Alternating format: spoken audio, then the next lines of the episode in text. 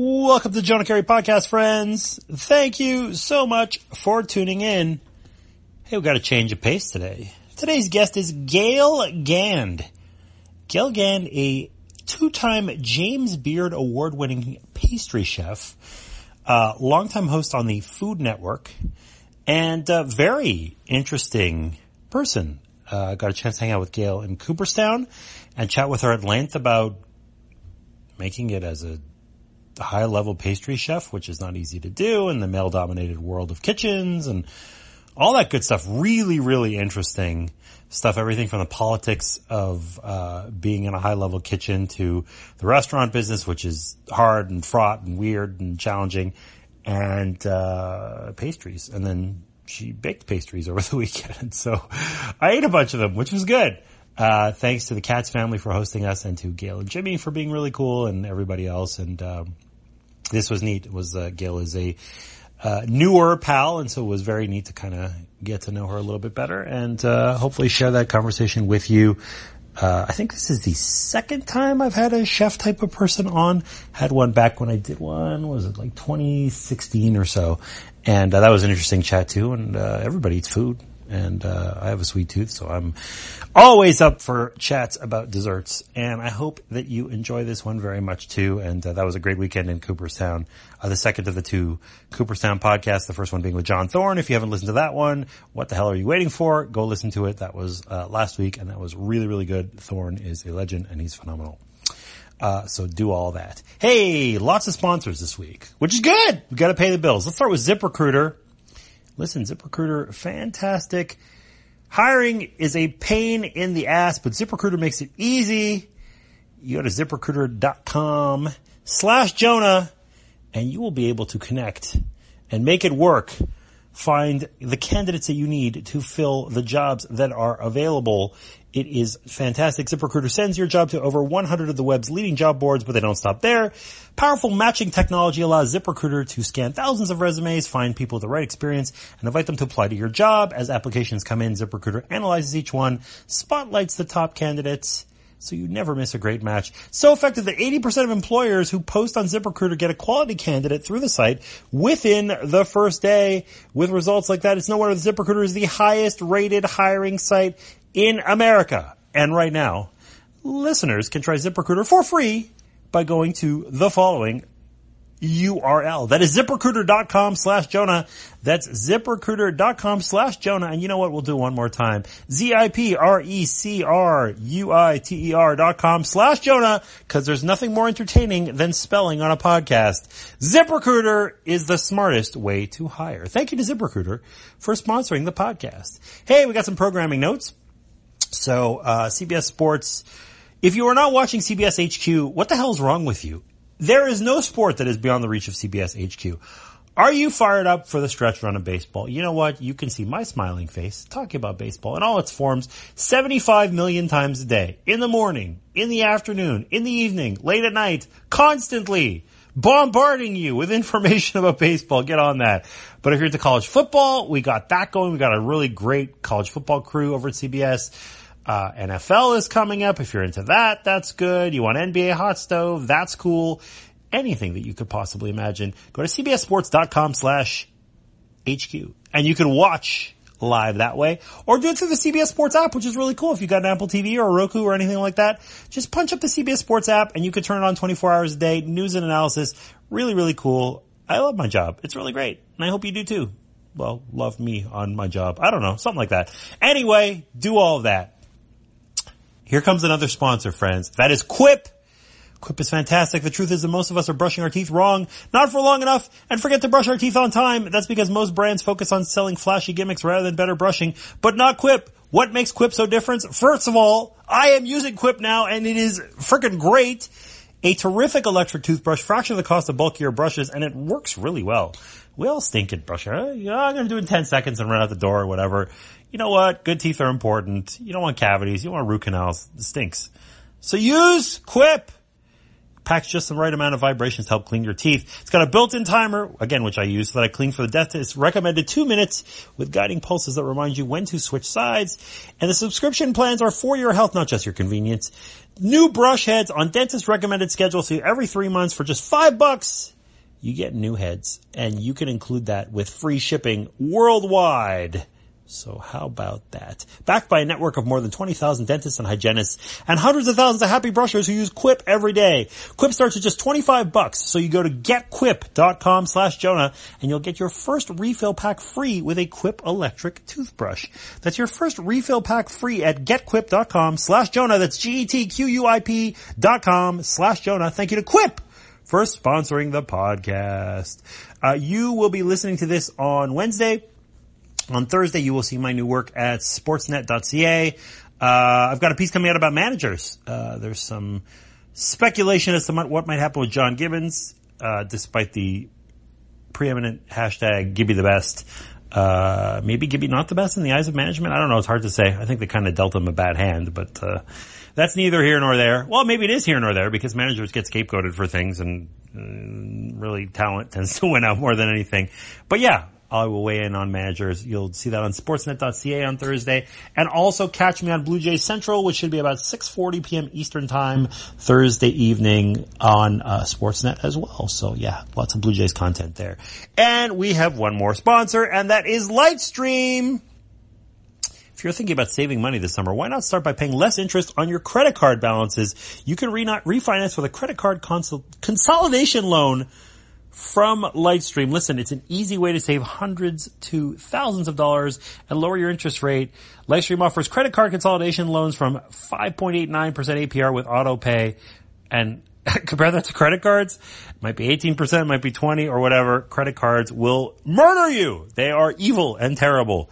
And Lightstream is neither of those things. They're great.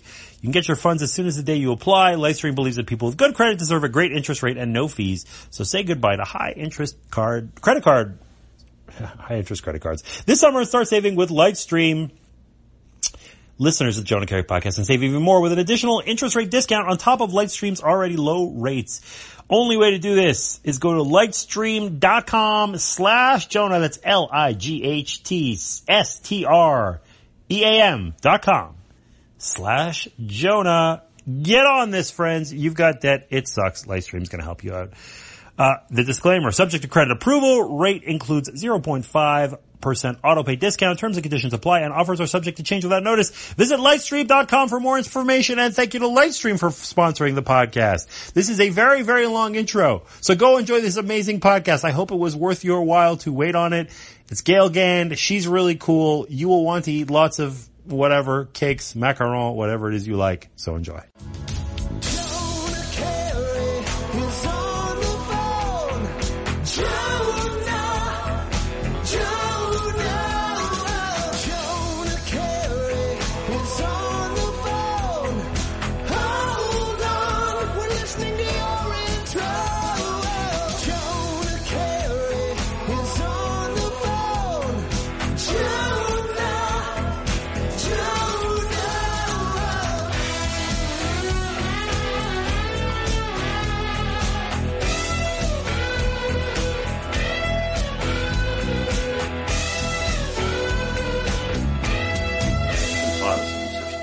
Conversation is that there's no like interview style. We're jumping into it, and you're talking about the ukulele and um, tenor ukulele tenor ukulele. specifically, which is a bigger size uke, so it's got a bolder sound. So when you pick up an instrument when you're a small child, how do you know I definitely want to play the tenor ukulele as opposed to the tuba or whatever? You were little when you started, right? I was little. I was six years old when I started playing guitar, but it was because my dad taught guitar. okay. So um, that was the instrument that was around the house Mm. to play, and I could sit in on his lessons. My job was to sharpen the pencils before every lesson and put them on the music stands. So you know, at some point, I'm like, I need some some payback for doing this, and so he traded me lessons for manual labor as a six year old child.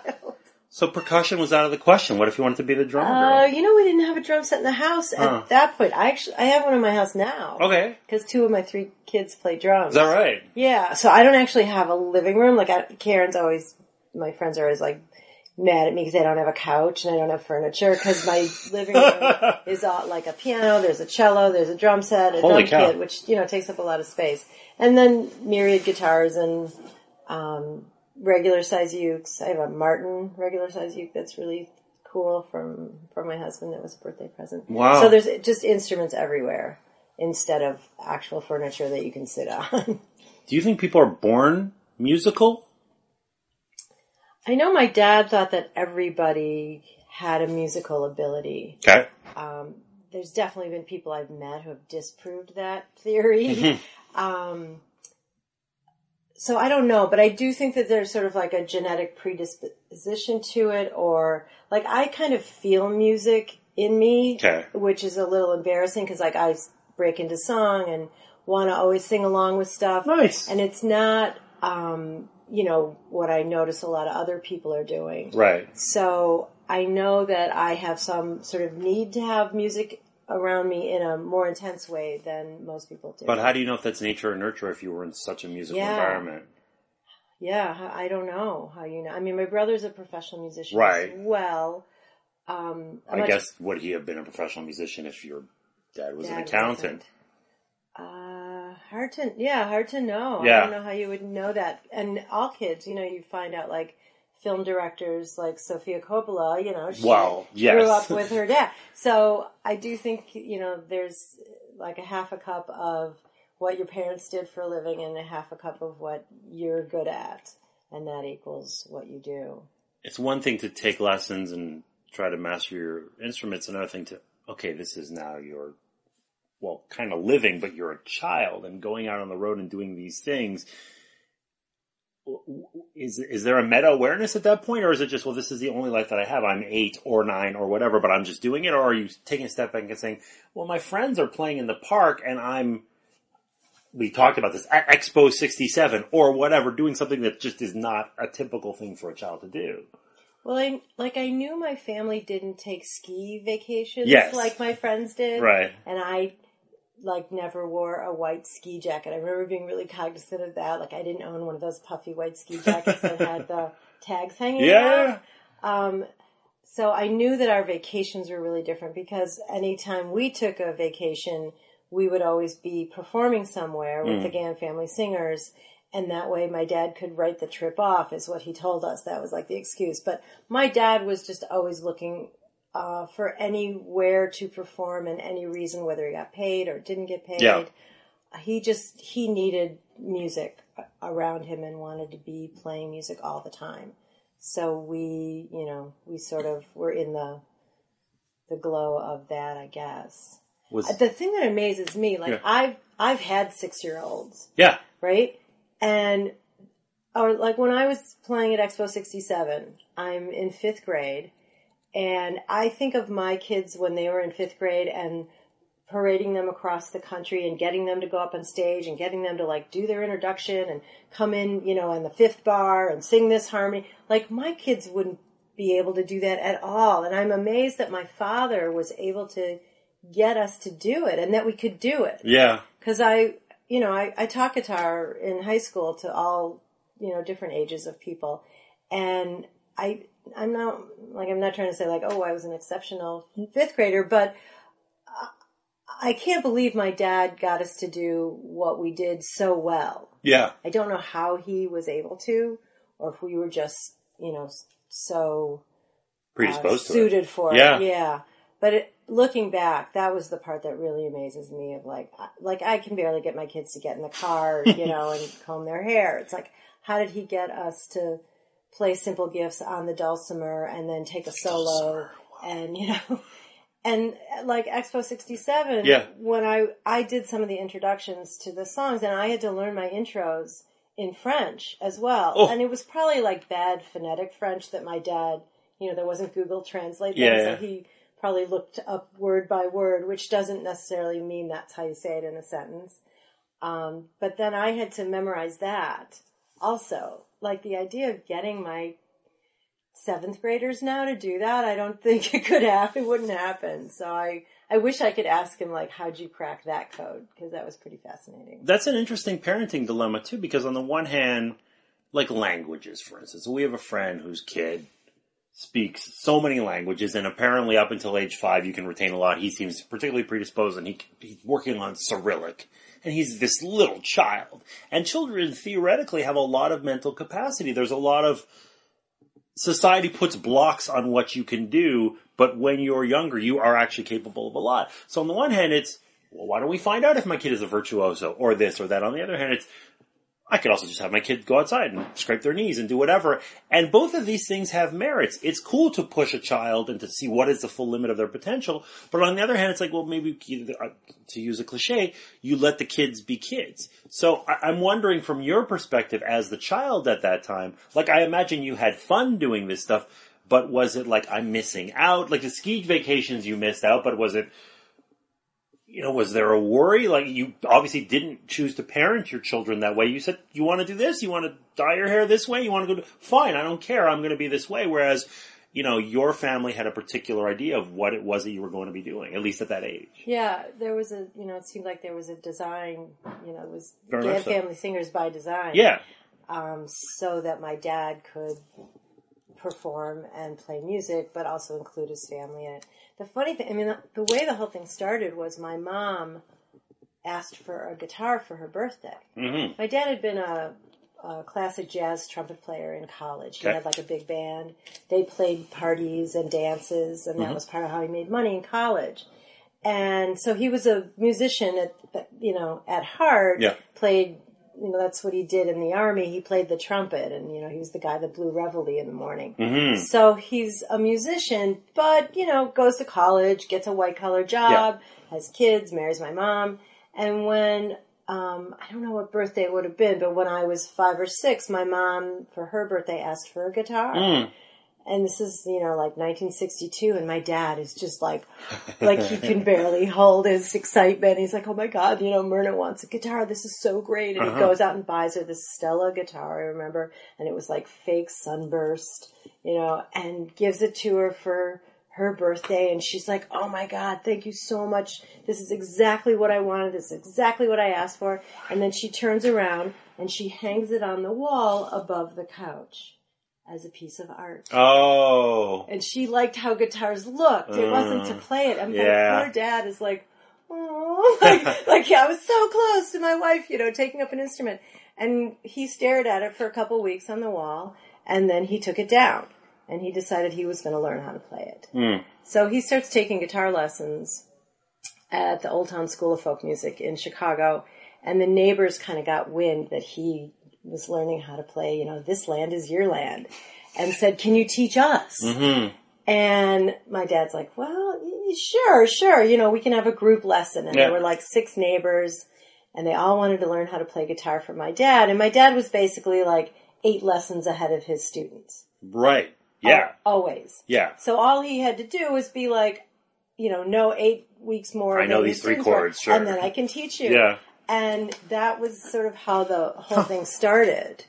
And so I actually have sort of an attitude of like the lemon angel pie that I made last So night.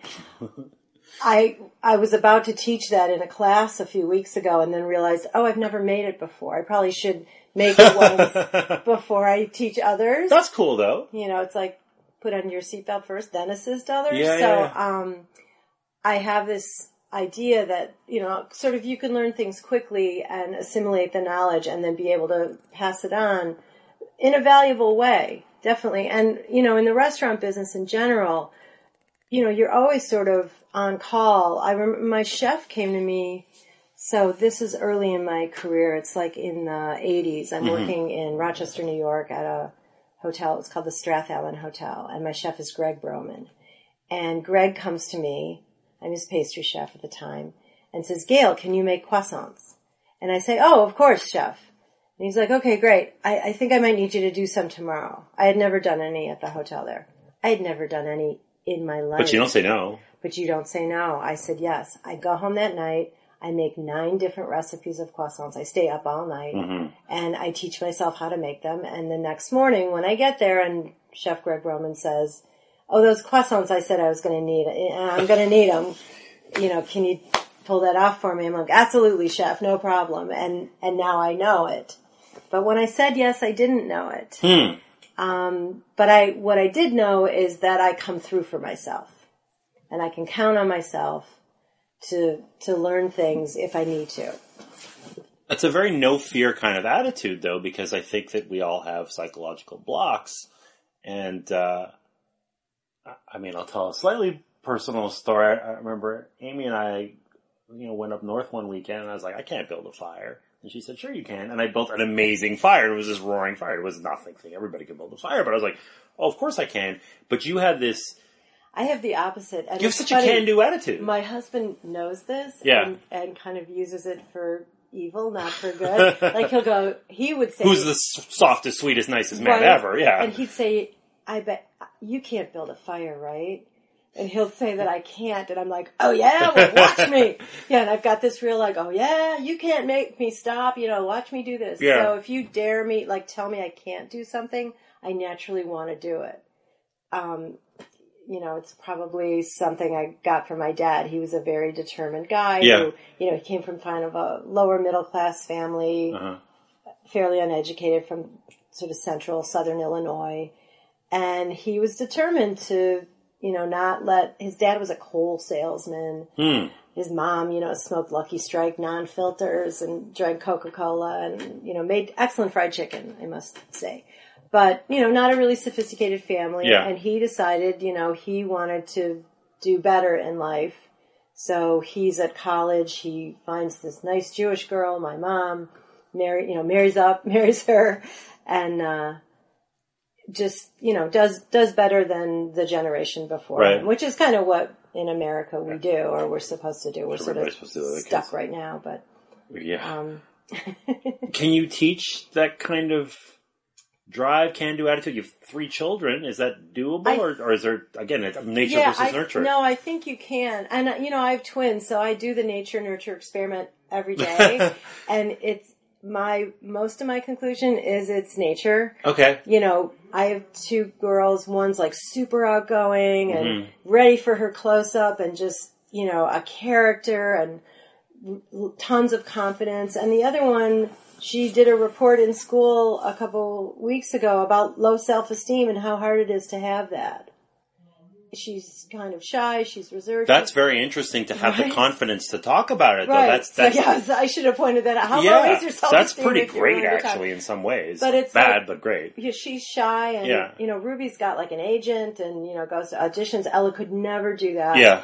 And I convinced myself, you know, if if something made Ruby, you know, ha- we used to call it bossy, but now we call it leadership qualities, mm-hmm. right? You know, if we something we did made Ruby have leadership qualities, they both would have it.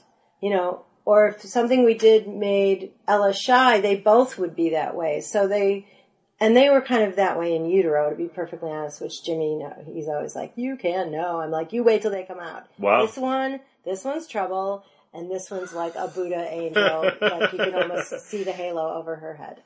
So, um, so a lot of it is nature. Having said that, Yeah. I've had a bunch of interns. Um, you know, my girls are not fully formed, so I, I Yeah, don't kids. know yet. Yeah. Mm-hmm. Um, my son's 22, so he's like mostly there, but like one of my interns, Jess, came to me when she was about 14 and in the, working in the kitchen with me and doing performances and being on stage Mm-hmm. That's and young. traveling and Wow. she kind of knew early that that's what she wanted to do and she was sort of like skipping school a little and, Mm-hmm.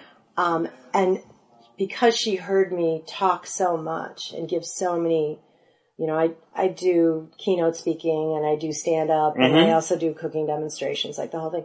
She heard me say those ideas a couple times of like, you know what? If your chef asks you to, some, to do something and you don't know how to do it, just say you do anyway and then go home and learn it. And then she'll call me. She's on a cruise ships right now for Holland America for America's Test Kitchen. Mm-hmm. She'll like send me an instant message or, you know, call me and say like, you know that thing you say about like you don't know how to do something and then like that night you go she goes, I did it and it worked.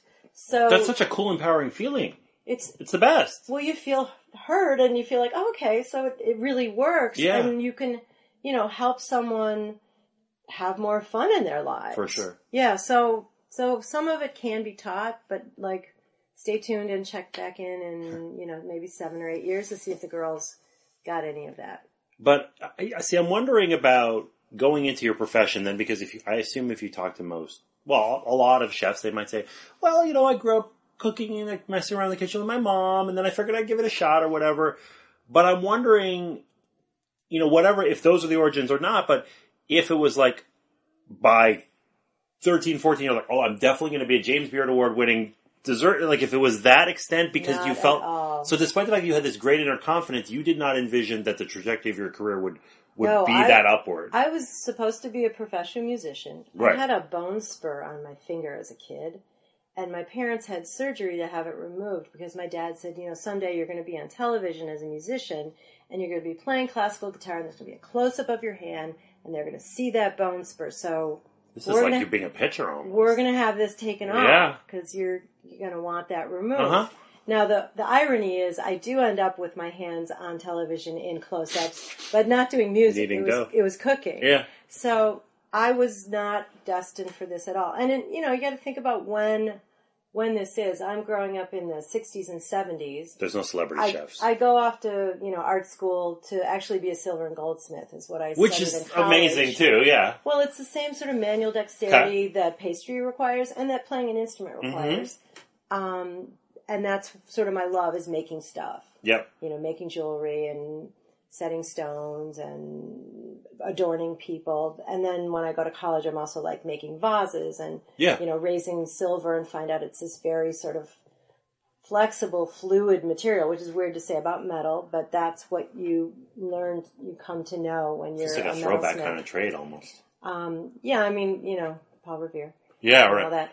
Uh, and George Jensen, who's the Scandinavian guy that helped us. So anyway, while I'm in art school though, I start working in restaurants. Like Yeah. what do you do as a starving art student? You waitress.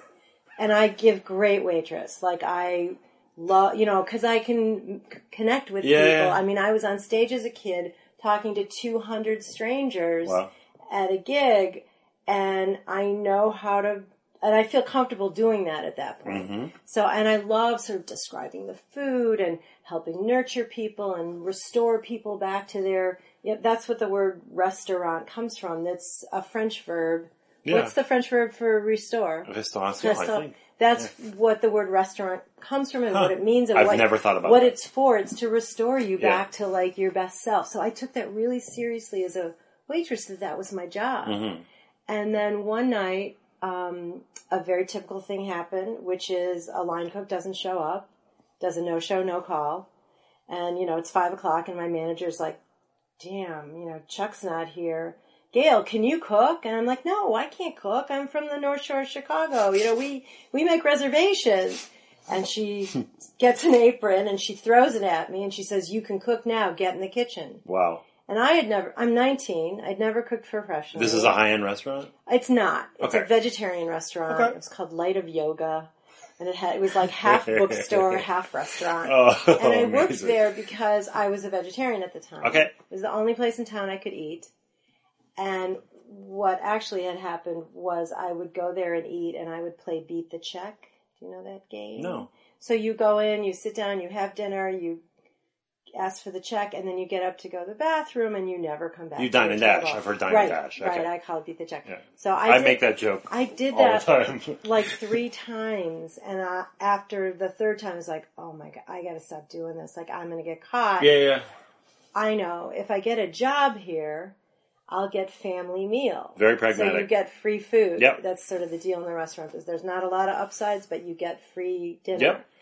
And so I applied as a waitress because I could eat there. I got two dollars worth of free food every day. I would eat a dollar twenty-five salad, Mhm. and I would invite my boyfriend up, and he would have a seventy-five cent carob sundae. So I'd feed the whole family. Carob Sunday. Carob, right? So, Ugh. so I get thrown in the kitchen, Yeah. right, that night that the line cook doesn't show up, and I'm I'm terrified. I've never done this professionally. I made pies with my mother. Yep. I baked with my Hungarian grandmother. Which, amazing. But I have dyslexia. So when Oh. I would bake with my mom, I would screw things up. wow. And my lovely mother, instead of saying like, "Oh, gay, you screwed it up again," she'd go, "Oh, look, gay, you invited, you invented something new."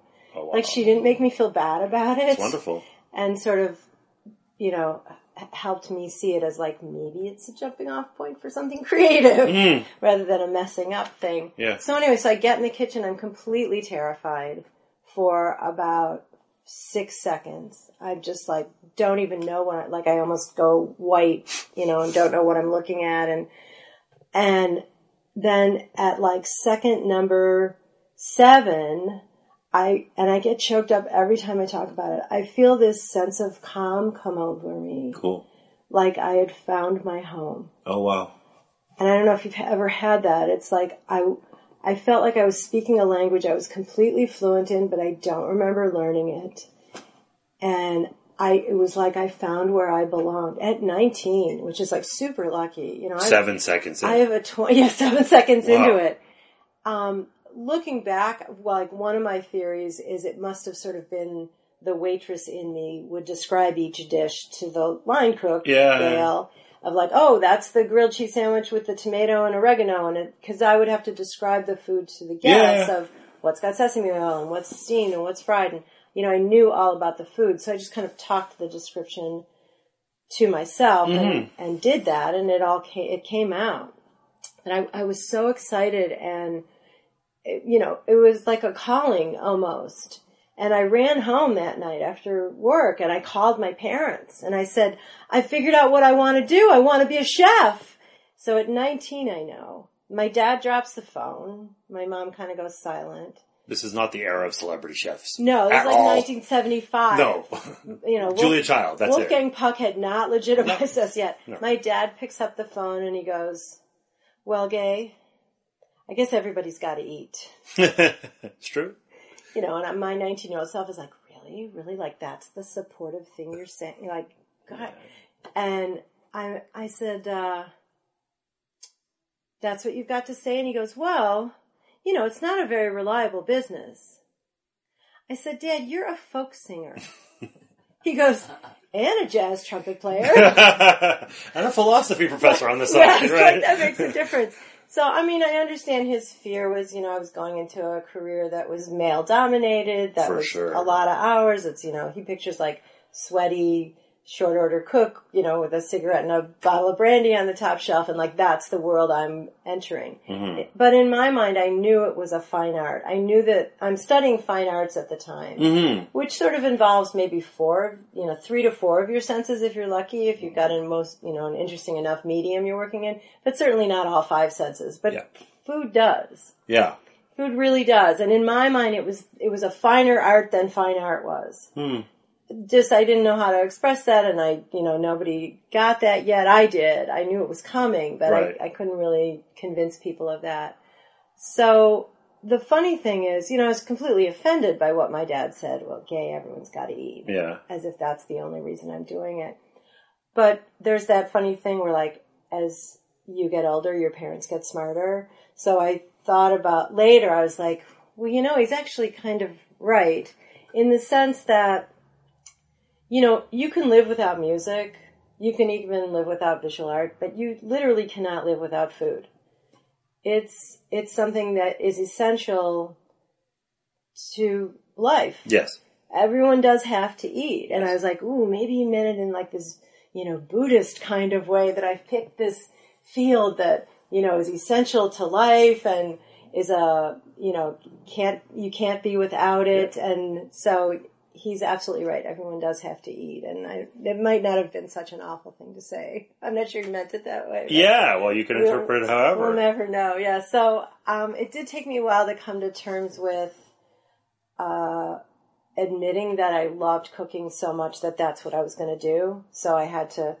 My other after school job was I was a strolling balladeer at a restaurant in Cleveland, Ohio. It was this like uh, it was called the James Tavern. It was sort of a Williams uh, Williamsburg style. Yeah, like, yeah, early Amer- So I like walked around in a bustier and a granny cap and sang like Irish and English folk songs. Oh my and, God. You know, singing like the Irish Rover and hoping for a lousy five dollar tip. But I get paid like a hundred bucks a night, which is not bad money For for, a a kid, yeah. nineteen year old.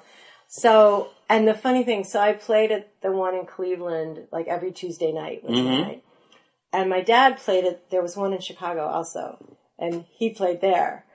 And when I came home for Christmas break, I remember that year, he had booked me into the James Tavern Mm. so he could have like a week off. Like, he working.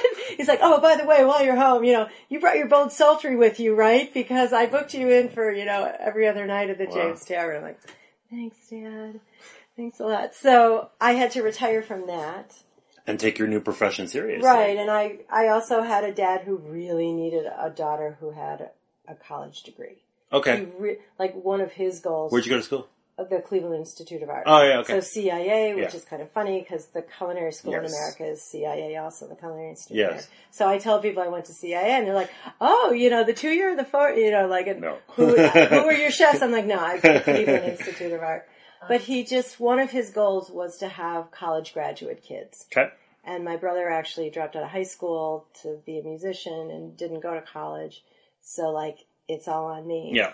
So he told me, you know, if I don't graduate college, no one will ever marry me, which is so funny because I've been married three times now. But, but I did graduate college. Also, the So previous it was right. generation, I feel like there was a bias against it. You're too educated, and maybe men would be Oh. afraid of you. Like if you go back to the 40s or whatever, I feel like uh-huh. that actually could be black. Feels like that way. I That's don't know. interesting. Yeah. I know for my mom, she felt super trapped in her sort of like 1950s life and Yeah. was the original feminist. She, Huh. like when I was in eighth grade, we had to take typing and she told me to flunk typing. Because it was too home ecky. she, I'm like, what? You want me to what? She's like, I want you to flunk typing. I'm like, why would I do that? She goes, no daughter of mine's going to be someone's secretary. Wow. So that's like 1969. Cool mom. You know, um, but trap, you know, she, Yeah. she, I mean, she was trying to give me some tools that she wasn't given. Yeah. So I had to retire from music. I had to finish my degree in college so my dad would be happy. Uh-huh. And so it's not till I'm like 27 that I like give myself a gift for my 27th birthday and allow myself to do this thing that I love doing. Mhm. That, you know, at the time I didn't know if it was sustainable or if I would tire of it. I'm 61 now, so it turns out it was a really good, and I lo- still love it and I'm still interested and I Yep. still am learning and reading and teaching. But I just love thinking back on my 27 year old self. Like, thank God I was honest with myself Hmm. and allowed myself to give myself this gift of doing something that my family was not supportive of. You know, my brother was like, oh, you know, what are we going to do when Gale needs to be supported because she's going to fail at that? So it's a guy who's a professional musician. Right, I mean, right, it worked out, but still. Well, and then there's this weird, you know, and this is just sort of a parenting thing. There's this weird double edge of like, so did I achieve so much in my career because everyone thought I couldn't? Uh. Like, what if that's what motivates people? But everybody has their own thing. That could work for you. It might not work for this yeah, guy. I just, you know, I sometimes worry, like, is that why I try so hard? Because my dad could never be pleased. Hmm. And he, he never really let me know that he never did like, good job, gay. yeah. And, but I, like later in my dad's life when he was in the hospital and things and for, you know, open heart surgery, I'd have to go and, I'd go and visit him and the nurses would come up and they go, your dad is so proud of you. Yeah. I'd be like, that's great. They tell You're other really people. nice if he told Yeah. me.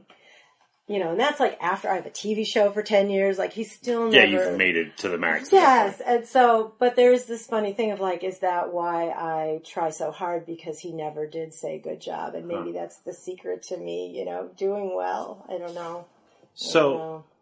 it's you could unravel that fifty times. I feel like. yes, So you talked about the male-dominated world of that. I mean, was that you did end up starting when I assume you were a little bit more self-possessed at 27 than 19, and that that's what I imagine would have given you a little bit of life experience.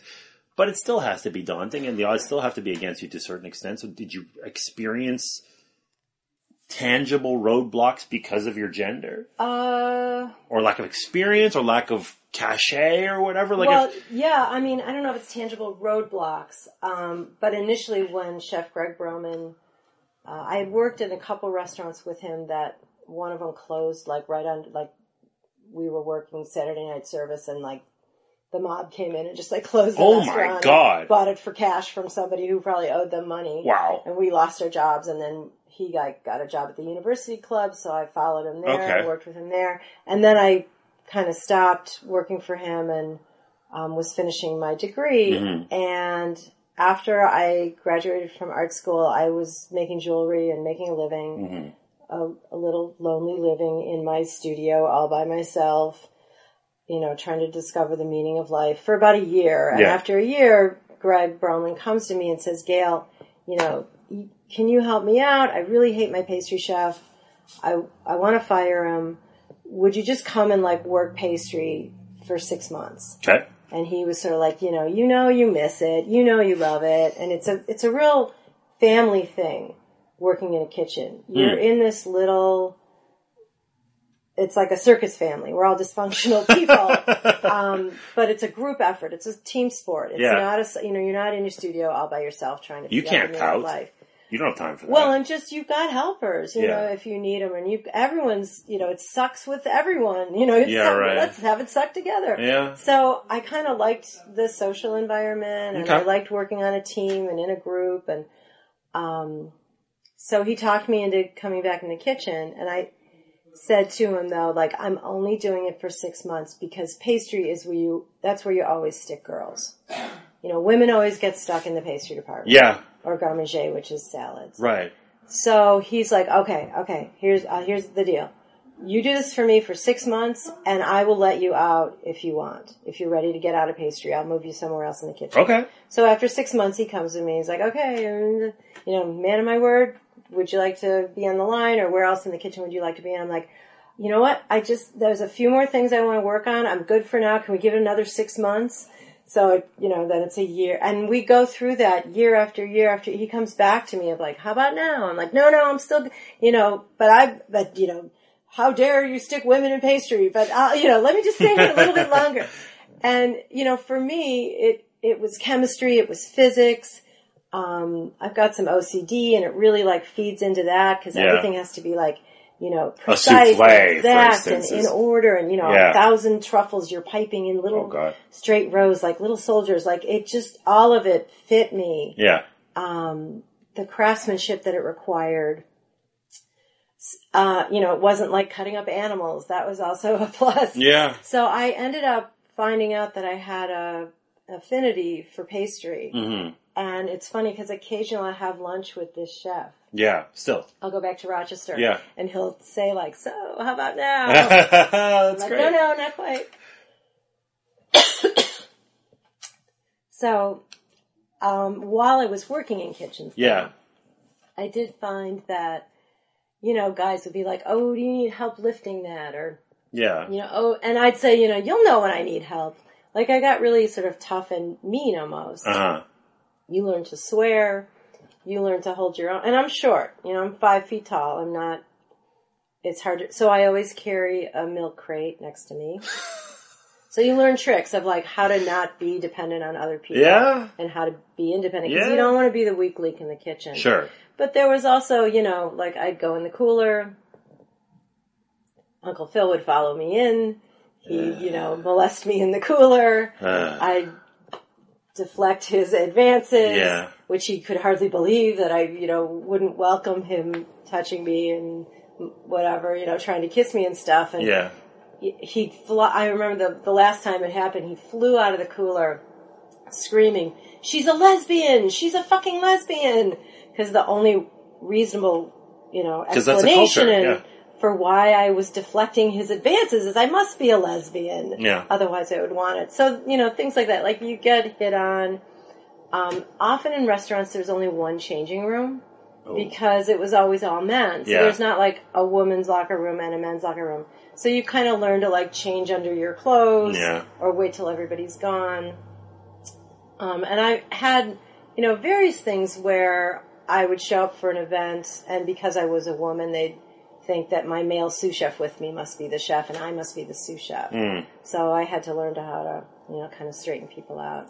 Did you ever get to the point that despite the fact that you love being a pastry chef, because of this weird gender imbalance and all this stuff that did you think, well screw this, I'm actually gonna run run my own place, fund my own place, change it all up and you know, not be one part of the equation, but actually be the, the, Be the whole- person in charge. I, you know, that would make a nice story. Yeah. Um, but I never felt the need to do that. Okay. And then I, what I ended up doing was I married a chef. Yes. and I was married to Rick Tramonto for 12 years. So, but we dated for a bunch of years. So we and we usually worked together at the same restaurant. Right. So he and I, you know, worked together for fifteen or So you were essentially the 20 co-person years. in charge. Yeah. So I was, you know, Very much so. I was like the what is that thing where they say like behind every successful man is a brill- brilliant or hardworking woman. I'm Yeah, not sure yeah, what yeah. the woman is, but I was the one like writing all his recipes and doing all his food Okay. costs and so doing a lot of the stuff that a chef would do, but not the leadership part. And I don't hunger Hmm. to be that kind of leader. I think you know being a head chef requires wanting to manage lots of people Yes. orchestrate a lot of parts.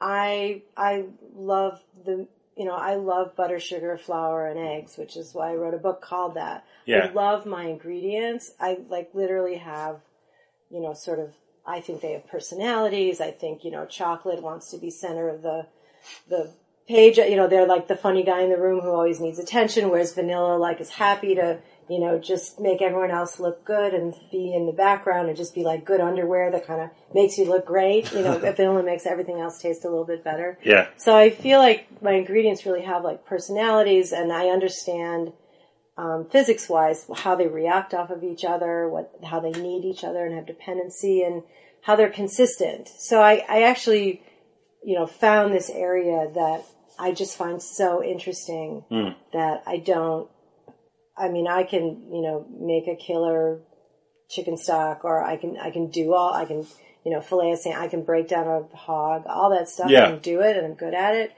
but it's not what I dream about at night and it's not what I seek out. I just, I love desserts and the sort of the part of dessert that I didn't realize was going to happen is you're someone who helps people celebrate. Yeah. So when someone has a birthday or someone has a wedding, you're the person that makes the final course of that celebration to mark that moment.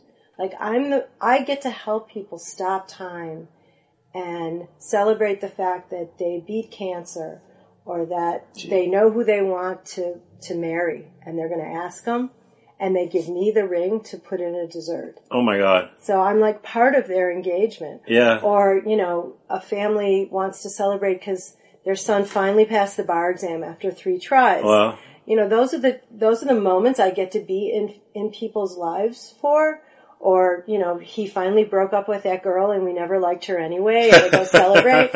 So it's really a privilege Yeah. to, to be that in people's lives. And as a pastry chef, I, I just find it so interesting that in our culture, that's how we choose to celebrate is with dessert. And I, maybe prosecco or whatever. I- well, yeah, yeah, yeah. I guess. I get to be that guy who, who figures out what's the perfect dessert for you to mark this important moment in your life. That's really cool. Um, I want to ask you about working at Tru, but even working at a place like Tru. And we talked about this off the cuff earlier this weekend about that this is a momentous meal, that it's going to cost you some bucks and the food is going to be on point, but the job of the people that run that place is that you need to know what's going on with that person's second cousin and you need to know not just about their allergies, but about, you know what? They like They like- this kind of chicken just a little bit more than that. They're just the little tiny things and that even though you have a set menu, you're going to flourish it up for these people because it's a six table affair, a ten table affair, or something like that. And it's going to be so precise and so specific. What is that like? Because the mental energy required, if you're just kind of slinging food, like, yes, there's a lot of mental energy, but you can go on autopilot a lot. Now you have to be right on point with the food, but you also have to have this mind meld with your customers, which does not exist at most restaurants, I think. Right. So what, what, Which is how- probably why we could only be like an 80 seat restaurant because I, I don't think we could do it with 300 covers. yeah, Um, but right. a lot of it has to do with loving to nurture and take care of people. Mm-hmm. It's almost like being a butler or, you know, being a concierge. And you're just so interested in intimately, you know, or as intimate as you can, be knowing your customers' preferences, um, where they like to sit.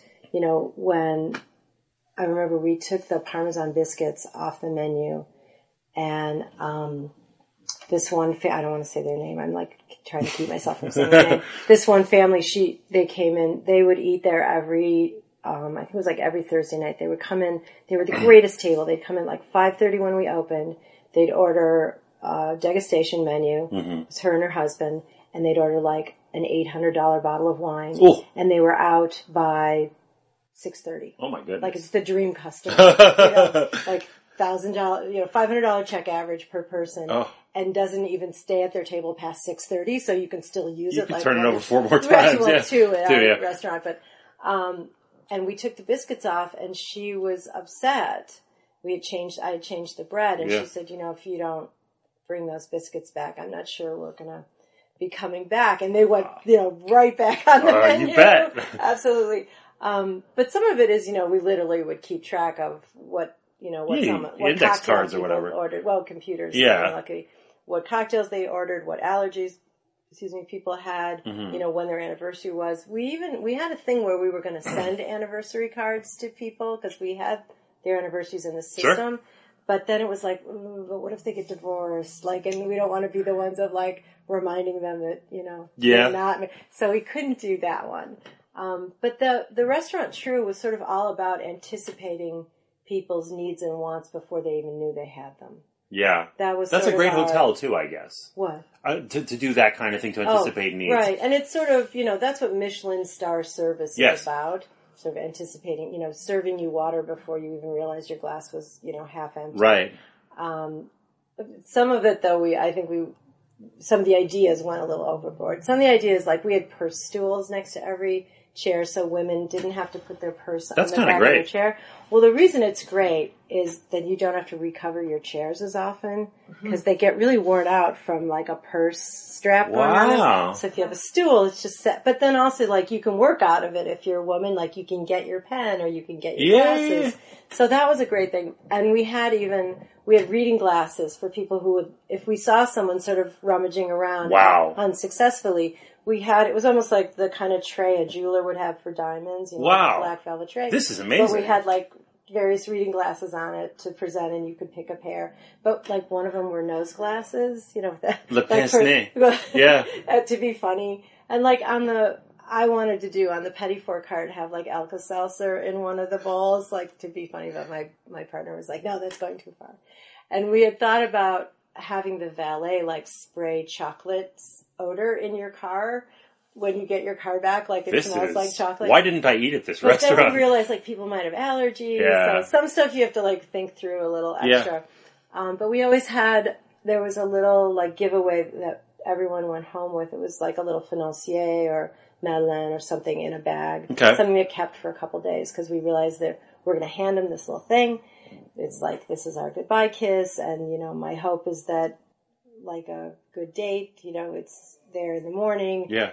you know? Yeah. And uh, you, you know, hopefully you'll think back on what a great time you had with us. But we knew people would stick them in their pockets, forget about them for three days, and then like, oh look, there's that thing from Tru. Yeah, So it yeah. had to be something that like kept well. So we, you know, that was just what we were doing at that time. We were trying to anticipate how to provide not only the the best dining experience, but with a sense of humor. Hmm. There were a few really good fine dining restaurants in Chicago at that time Yeah. um, you know, Charlie Trotter had been in existence for a while and had sort of taught Chicago how to fine dine. But we also had Jean Banchet, who was a chef from France who cooked, you know, along, who was a colleague, um, or a contemporary of like Alain Chapel and Bocuse and all those guys. He can, and he also sort of taught us about proper French service and, and fine dining. So it's like, you know, not that we had to do something different, but we realized, and this is when I say we as Rick, Yeah. you know, my chef husband, and I realized that, you know, and we had worked in England, we had worked in Europe, and we had eaten all over Europe, and we realized the more we spent on dinner, the less fun we had. Oh. And that just seemed like wrong. Like the food would be flawless. you Yeah, know, you go to Fredy Girardet and it's just, you know, perfection. The best steak you've ever had or whatever. Yeah, and but also the most money you've ever paid for a Yeah. meal, and like, and I really just didn't have that much fun. Like I, you know, I kind of felt like I wasn't sure if I was using the right fork, and I was Yeah. nervous about this, and like, you know, did I drop? So we decided like we were going to do fine dining with a sense of humor, Right. and we were going to make fun of all those forks and you know all the place set, settings that are there, and the you know six wine glasses and you know, kind of make light of the fact that, you know, we understand it's a little much. Um, so here's a grilled cheese sandwich, but like a really good one, Yeah. and, and it's really tiny, and we'll charge you a lot for it. It was like if you know the smaller things were, the more we could charge for Yes. them. Um, so it was it was a really fun experience, and I think we just we wanted to get it the most right you possibly could. That was what Rick and I were interested in doing, and If- and we hired people who wanted to do that too, and they did it. it feels like that was ahead of its time because that's every good restaurant. If you go to Montreal, which is as good a restaurant, and it's phenomenal, you know, the standard bearer is Joe Beef and you, you wear jeans and it's very casual, but the food is extremely good and it's, you, it's fun. And there are a whole bunch of restaurants like that in every city now. And like, We started a trend. Oh my god! yeah, oh, like Le Bec-Fin per se, you know, these like grand restaurants. Do people do that anymore? I feel like you have to be 70 to want to go to, if you have money and you're 45 years or 35 years Yeah. old, that's not where you would go. No, you would go to a Joe funny, Beef kind of place. Because that's what people recommend to me, and like I have no interest in that kind of Yeah, yeah, yeah. stuff. I, I'm not Joe Beef, but I have no interest in like you know. I went to Per Se, of course. I'm and sure I it know was delicious. Thomas Yeah. And, yeah, but like I don't really need that kind of that style of dining in my life anymore. Yeah. and and that wasn't you know what Rick and I were trying to do. Right. We were trying to acknowledge, um, like the, I think I was I don't know if you were here for lunch the other day when we did the BLTs. Like part of one of my pilgrimages is I'm I'm on the hunt for the best BLT in the country. Wow. Which you know it's not like I'm on the hunt for the best spinach souffle. I'm I have this respect for everyday food, Mhm. but done really well. Yes. Uh, so for me, you know, we were sort of incorporating some of that into Tru's menu and, and, you know, kind of glorifying things that hadn't been glorious in, you know, decades. Yeah. But, you know, but are important, are important culturally, um, and are delicious, you know, and let, we can just put that on some marble and now it's fine dining, you know, and use really good brioche and use, you know, killer Fol Epi cheese and you know, things like that. So, cookbooks, this idea of, okay, well, I'm going to put this out there for the world. Not everybody's a writer. Is it just you achieve a certain milestone, you're famous enough, you have to write cookbooks? Do you have an inner drive to do cookbooks? Is it, oh, I need to share my gift with the world? How does one decide to not only do one, but just continue on and become prolific at that kind of thing? And do eight of them. Eight of them. Well, you know, one of the interesting things is I, you know, I flunked typing. We we talked about that. Yeah, that's already. right. So and dyslexia. So I have sort of you know Oh. two little strikes against me there. Do you use a dictation software or anything? No, I don't. Um, but and initially, why we wrote our first book, I did it with Rick. Rick, yeah. Um, or, I mean, I mostly did it with Julia Moskin, who was our writer, Yep. who now writes for the New York Times. So we're not allowed to write with her anymore No. because of non-competes. But Yeah. um, Julie and I did uh, most of it. Uh, you know, we would watch Rick cook and write down what he did, things like that. But it was really Rick, honestly, who wanted a book Okay. you know, all our friends had books. You know, Bobby Flay had a book. Yeah.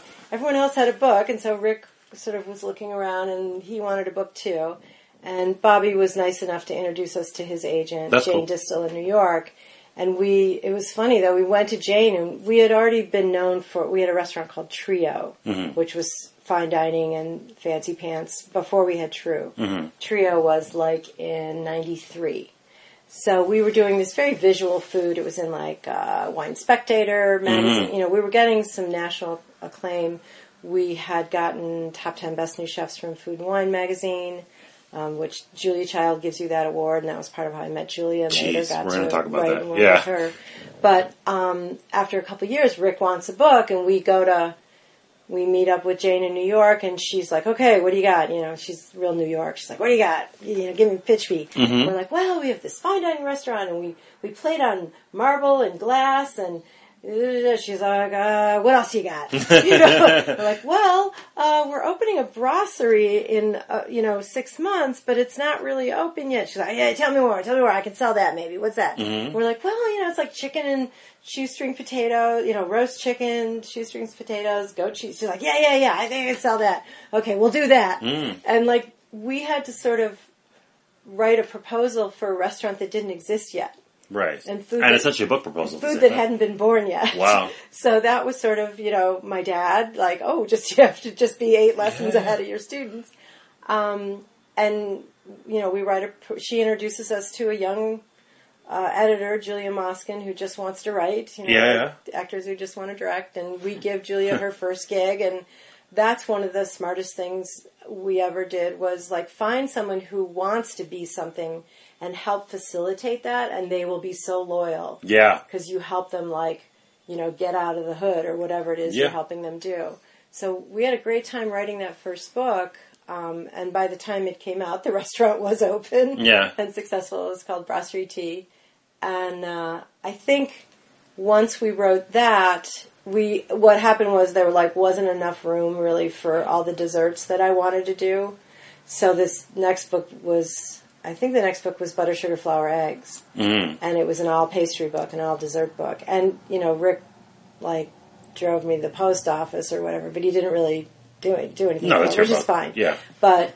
um, his name was on the cover because Yeah. we were like this chef couple, and um, I think we got to be on a couple Food Network shows like to promote both of those books. Mm-hmm. So that was sort of how the Food Network thing started. Was just you know you go on book.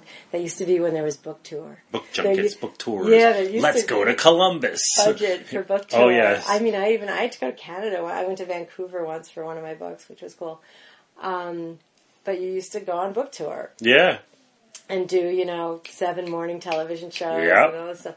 So um, so the books kind of those two kind of happened that way, and then um, I think what happened next. Let me think. Oh, we opened Tru, and I had all these little desserts that I was doing on the Petit Four cart, and it was like, oh, that's a book. You know, you kind of see something and be like, that could be a book. The way hmm. you hear a story and be like, ooh, that could be a movie. Yeah. You know, that's how it was. And then I got my TV show on Food Network. Yeah. So with my show, we would tape 30 shows at a time, which have three recipes per show. Yeah. So there's 90 recipes I need to do. Double Yeah. dipping, you know what you're doing. So it's like, okay, uh, you know, we sort of pick themes that I already had recipes for, but maybe I had like two out of the 3 Mm-hmm. and the third one I had to like write a new one. And by the time I was done with the 90 recipes, 45 were from books that already existed, and 45 were new recipes. I'm like, oh, there's half of my new book. Oh, wow. So it would like write itself Mm-hmm. and become the, you know, I had a book half written, so now I just got to write the second half. So they just kind of like rolled out that way. Uh, it wasn't, you know, a big plot or, Yeah. you know, a design or a goal or anything like that. I, which I feel bad saying that, you know, That's I okay. didn't, I didn't, there was no rubrics or it wasn't charted out or anything. It was just kind of, and I, it's sort of every two years I seem to write one, um, though I haven't in the last like five years. But up until Gale Gand's Lunch, I had written a book like I think every two years. And the, the last two were savory kind of. I did Gale Gand's Brunch and Gale Gand's Lunch. Yeah. And that was when I sort of was experimenting with like, okay, like, will people accept me as more than just a pastry chef? Yeah. And I was actually cooking as a chef at that time as a, I was a chef in residence at this organic historic farm Okay. that grew all this stuff and my job was to like cook with the stuff and then they sold it at their farmer's market. Hmm. And the pay was really shitty. So I Yeah. was like, what can I do to supplement my pay? I know I'll teach some classes here and we'll charge a lot for that. And so the combo was like a really sustainable gig Yeah. And fun and near my house and a beautiful setting. And to this day, I still teach the classes there. I teach there like once or twice a month um, for the big bucks, but don't do the like bad hourly rate stuff. But I wasn't sure if people were okay with me not being just a pastry chef. Right. So the first book was the Gale Brunch that was not sweets or desserts, which is in like, I think it's in fifth printing now. It did really well is the point of that. And I found out like, oh, okay, I, like they'll let me out of the cake box and I can, you know, be respected and, and seen as someone they, people want to learn from in other parts of the kitchen as well. So that was kind of a nice freeing thing. We're uh, talking here in Cooperstown, and uh, one of the speeches I enjoyed a lot at the induction was of Chipper Jones. Mm-hmm. Chipper Jones is a great ball player, and Chipper Jones talked about Mickey, meeting Mickey Mantle and how he was a prospect at that time. He hadn't established himself, but he was obviously very talented. He was the number one pick in the draft. Chipper Jones went on to become a Hall of Famer. So you mentioned meeting Julia Child. Is it the same kind of thing? Is it, here's this titan of industry, teach me, teach me, oh my god? Or is it, oh that's cool, like let's chit chat? Like were you starstruck? Was it, I need to learn as much as possible from this person? What was that encounter like? Well, I think the first time I met her, um, she was like on a panel discussion at a like a food and wine conference I was at. Okay. And I remember asking her, you know, I'm for some reason like when 17 people raise their hand, I'm the one that gets called on. Huh. And I know that. like I know that's coming and I can feel it. You know, when there's a magician on stage and he's looking for a volunteer and 50 people raise their hand, I always get picked. So I knew my question would, you know, I'd get called on. And I remember my question to her was, um, I asked her, you know, why is it and that with people like you, the only way we can have your food is we have to make it ourselves. Like, why didn't you ever have a restaurant? That's a good question. And she said, "Oh, I'm I'm way too smart to have a restaurant, and they're way too much trouble." And I think that was before I had restaurants, Yeah. and I was sort of like checking with the elders, you know, of like, is this a good idea? Um, which it's a terrible idea. So you to her advice a completely, yeah. Completely right. Yeah. And that's who goes into the restaurant business is people who like can't help themselves but do it. Uh, uh, you know, after all the good advice and authorities have been, you know, consulted, they still go against what people say. So that was sort of the first time I like met her a little bit. But the real time was when I was getting my top 10 best new chefs award Yeah. from Food and Wine, and she gives out the award. And the night before you get your award, she would hold court at the Jerome. It's you know Food and Wine Classics in Aspen, Colorado. Mm-hmm. So she would hold court at the Jerome Hotel where we were all staying to meet like the young, you know. It's like that scene in the Rudolph the Red-Nosed Reindeer cartoon where like all the young bucks are trying out for Santa. so we'd all be sitting in a circle and she'd go around the circle and be like, you know, tell me about yourself and what's your background and, you know, where'd you go to school? And mm-hmm. she want, she was always really interested and a really good hmm. listener. Wanted to know everybody's story, wanted to connect. She was great at that.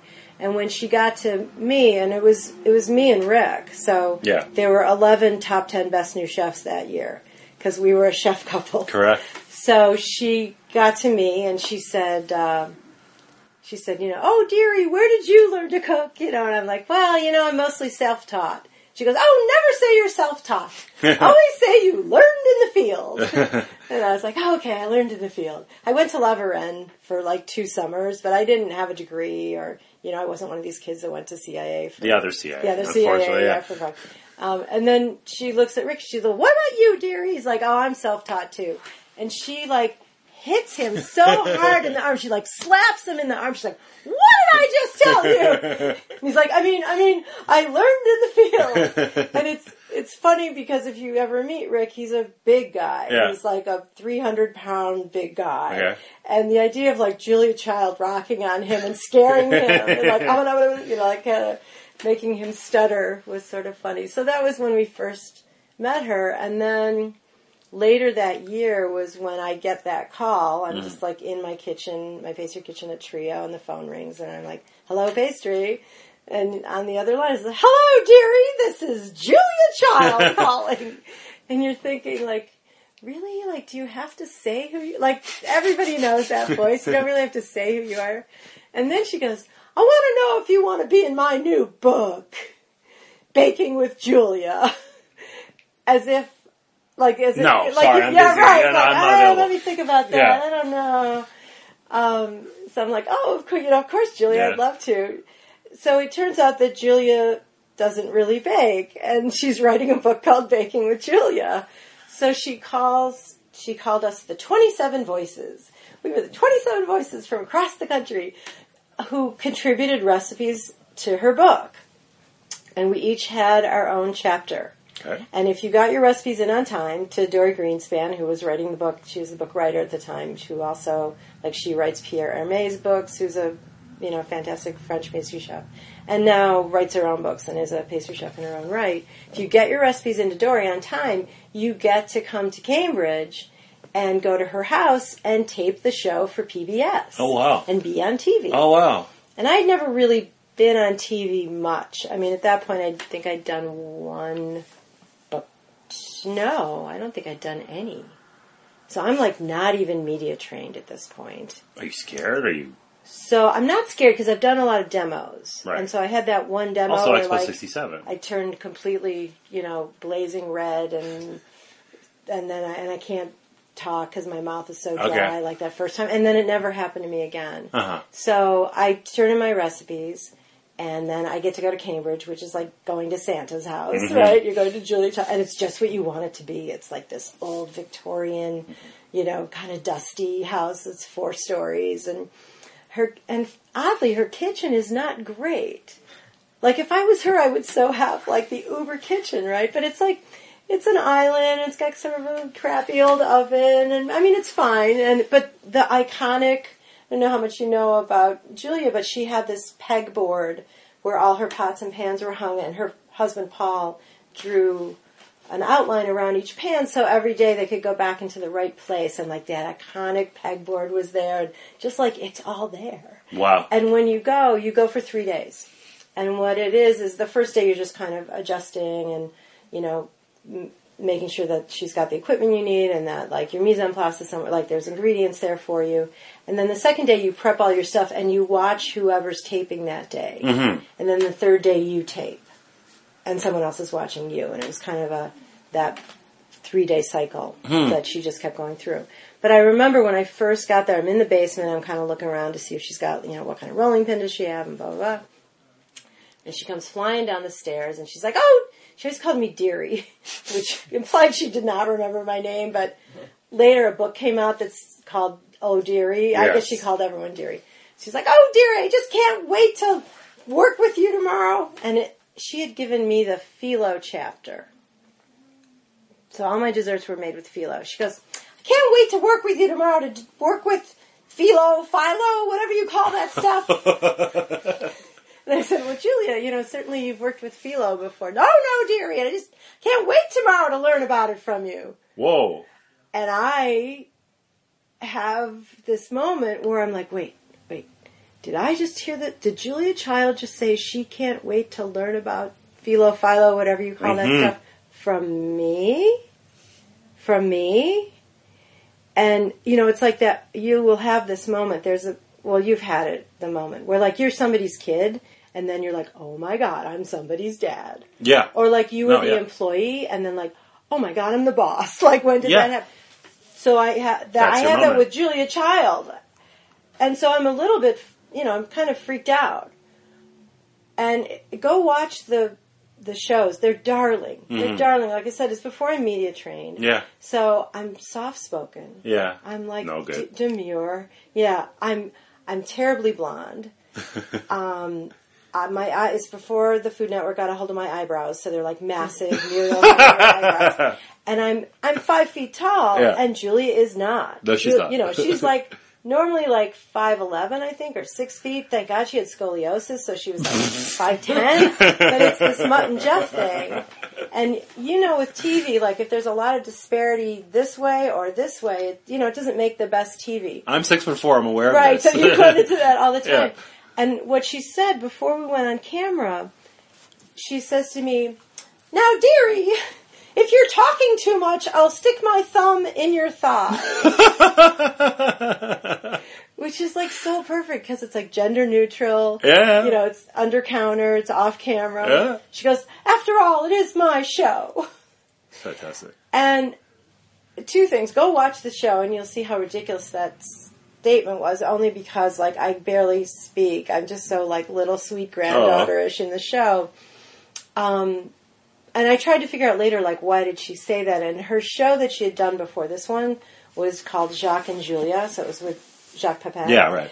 And Jacques just railroad, like just steals the whole show. He's so chatty, and she's kind of uh, she's you know eighty four at the time, and kind of can't get a word in. So she's determined to like have this be her show, even though she's not cooking. Yeah. we're doing all the cooking.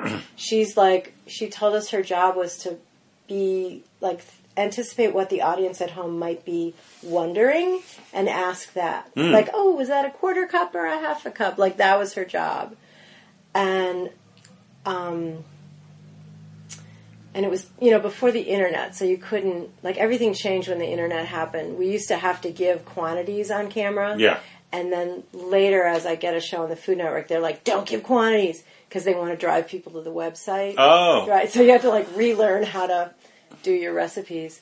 But when we first start on camera, I'm like really far away from her because I don't want to get the thumb in the thigh. so I'm like arms, di- which makes terrible TV. You know, to be No, like, it's a two shot. You, have- gotta be on camera. Yeah, you got to be like Yeah. shoulder to shoulder, overlapping Yeah. practically. So it's kind of funny. Like you'll watch, you know, me sort of like the the director was clearly like doing this, you know, move together, move together.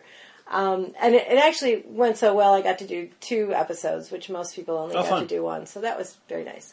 Um, so that was, you know, some of the meeting with Julia. There's lots of Julia stories, but I don't think we have time for for all of those.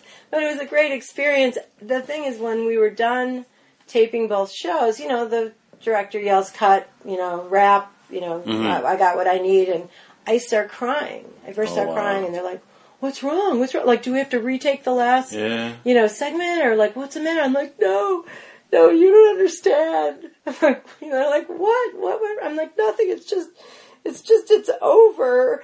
And Oh. like, I spent all year saying, you know, when I go to Julia's and when Oh. Julia and I cook and this, and like, what will I talk about now? And now that I've taught Julia Child Jeez. about philophilo, whatever you call that stuff, like, what do you do next? Life Like, is all downhill yeah, from here. like I have to go like stock groceries in a grocery store or Oh. something like, or go be a bookkeeper. Like, what do you do after that? Yeah. And I couldn't figure out like what else is there when you've done that. Yeah, you've Like I peaked at such a young age. Yeah. And I mean, the sweet thing is, you know, we didn't know the Food Network was coming, Yes. But it, you know, At the of, time, you, you think No, this it- is the pinnacle. Right. And, you know, there was plenty more. And I have this funny thing where, like, I sort of don't even set goals because I realize that I can't really sort of dream as big as how quickly opportunities yeah. reveal That's themselves to us. So, and, you know, you get asked that in interviews. I'm like, what's your five year goal? I'm like, none.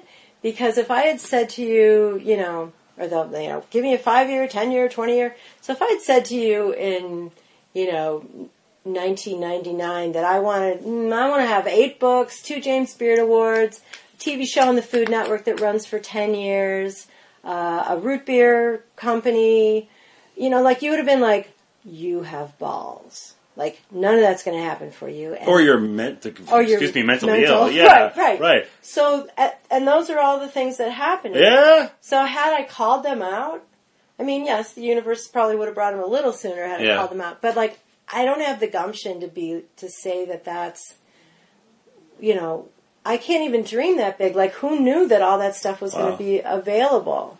So I just kind of like say thank you, and you know, answer all my emails and try to return all my phone calls and you know, just keep up with what keeps being given to me. And I'm just grateful. You know, my, I always, I try to send a thank you note to Food Network every year because I hmm. feel like my career has probably gone on much longer than it should have. Hmm. But I, you know, I'll go to like Minneapolis and do a cooking demo and hundreds of people show up Because you had a show. because I had a show. Yeah. I call, I, you know, when I first, when I got canceled, Yeah. I sent a thank you note of like, this was great. You know, thank you so Oh, much wow. for giving me this show. It changed everything. It, you know, it doubled my book sales. I had butts and seats in my restaurants every night. And the most important thing is it paid, and I cry when I talk about this, but Mm. it paid for my kids' college. Gee. It paid for Geo's college. Wow. Like that was how I built a 529 account. And my kid is not a kid who has to apply for FAFSA or needs to get out loans or is going to be burdened with loans when he finishes school. And I even I got him a T-shirt. I had it made that says Food Network paid for my college. Oh, my God. And like gave him to him as he was going, you know, freshman year when I dropped him off at College of Wooster. And I wrote a thank you note again saying, you know, I just I can't thank you enough for all this and and my kids going to college on Food Network. And I want to remind you that I've got these twin girls whose 529 account is not loaded up. Don't have the college money yet, so I've got another show. That would be really awesome. But, you know, it's like life changing. And I just feel very fortunate. And I feel guilty. There's like sort of survivor guilt. When, maybe you have that when, like, you're the guy that got the show. Like, Yeah. I'm like, why me? Like, I have friends that work way harder, or, or you know, we all work 16-hour days. Yes, my parents sprung for braces, you know, and John Hogan's parents didn't, so Yeah. he's got bad teeth, and you know, Jacques Torres is a terrific pastry chef, but I got the first Food Network show of all desserts and all pastries because I didn't have a French accent and I could be understood. Huh. Um, I I got the show because I was comfortable on camera Yeah. Unlike other chefs because my dad threw me up on stage as a kid all the time. So I had a bunch of skills. Apparently, you know, when they were looking for Food Network hosts, they were looking for people who were comfortable on camera, um, people who could teach, and people who could actually cook. Like you needed those three things. Yeah. And I guess to find all three in someone was rare. Yeah. You know, there are people who can cook really great, but they can't explain what they're doing. Or once they start explaining, their hands stop moving. And when you only have 22 minutes to get through three recipes, like that doesn't work. Um, or someone who can teach, but, you know, is so uncomfortable on camera. No charisma. Yeah, and just can't connect. Yeah. Can't connect with their peeps, you know, with their audience, or can't feel their audience on the other side of the camera, which we talked about a little bit. Yeah. So I'm I'm the girl that gets that, you know, and I like I have a why me moment, but it's you know a positive why me, like why me, why do I, why am I, and I'm just the luckiest girl in the world is all I can figure out. But I I do, um, I sometimes you know feel bad that like my other friends, my ex husband, Yeah. you know, who's a really talented chef, did, didn't get a show. You know, and it's probably part of what broke us up. Like as a woman in the industry, I was I was considered more interesting because it was like, ooh, a woman. Like who who cares about a male chef? That's common, but ooh, a female in the Wow. kitchen. So I would get a lot of attention because I was the minority. I was the Jew. I was the, you know, I was older than everybody else. I was I was short. You know, I was I was an art student who flipped you know over to cooking. I had all Yeah. these sort of unique things that brought attention to me, and it was hard. I think on on my chef husband at the time.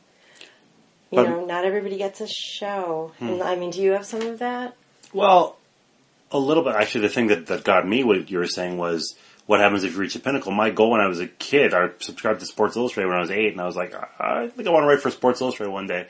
And then I did. And then you did. But the cool thing is, now I don't know what I want to be when I grow up. I'm in my 40s. Maybe I'll never know. Great. So maybe then your next thing, you're going to be 75 and you're going to have your thing. And, and just to kind of wrap up the conversation and bring it home, you talked about the survival guilt or whatever. Like, I'm some guy, whatever, and I'm, I have not reached any pinnacle or whatever, but I've had some modicum of success and it's really great. And there are other people who've maybe better, maybe harder working, and they possibly should be ahead or whatever. So, what what can you do? You have stories like Jessica the intern, and you try to lift other people up as best as you can. If somebody comes to you and says, "Can you help me out with something?" You try to take five or ten minutes, and you can, and you do the best that you can, and you appreciate that your kids benefit from this, and that you just try not to be an asshole about it. And that's that's that's all you can do. And I, I don't I don't put my status in my field anywhere near the status in your field, but I think that's what you do. Is you just okay? So I got something good. Let me go help other people so they can get something good, and then then there is no guilt, and everybody's happy, and everybody wins, right? I mean, it seems that way. and yet we still Ah, well, a little bit, a little bit. But yeah, I, I think you're probably right. well, uh, Gale, this has been a pleasure, and uh, I enjoyed uh, talking to you off podcast, and I love that we were able to talk in exactly the same way on podcast. Not that I'm any bit surprised, and thank you. Thanks for asking. I appreciate it.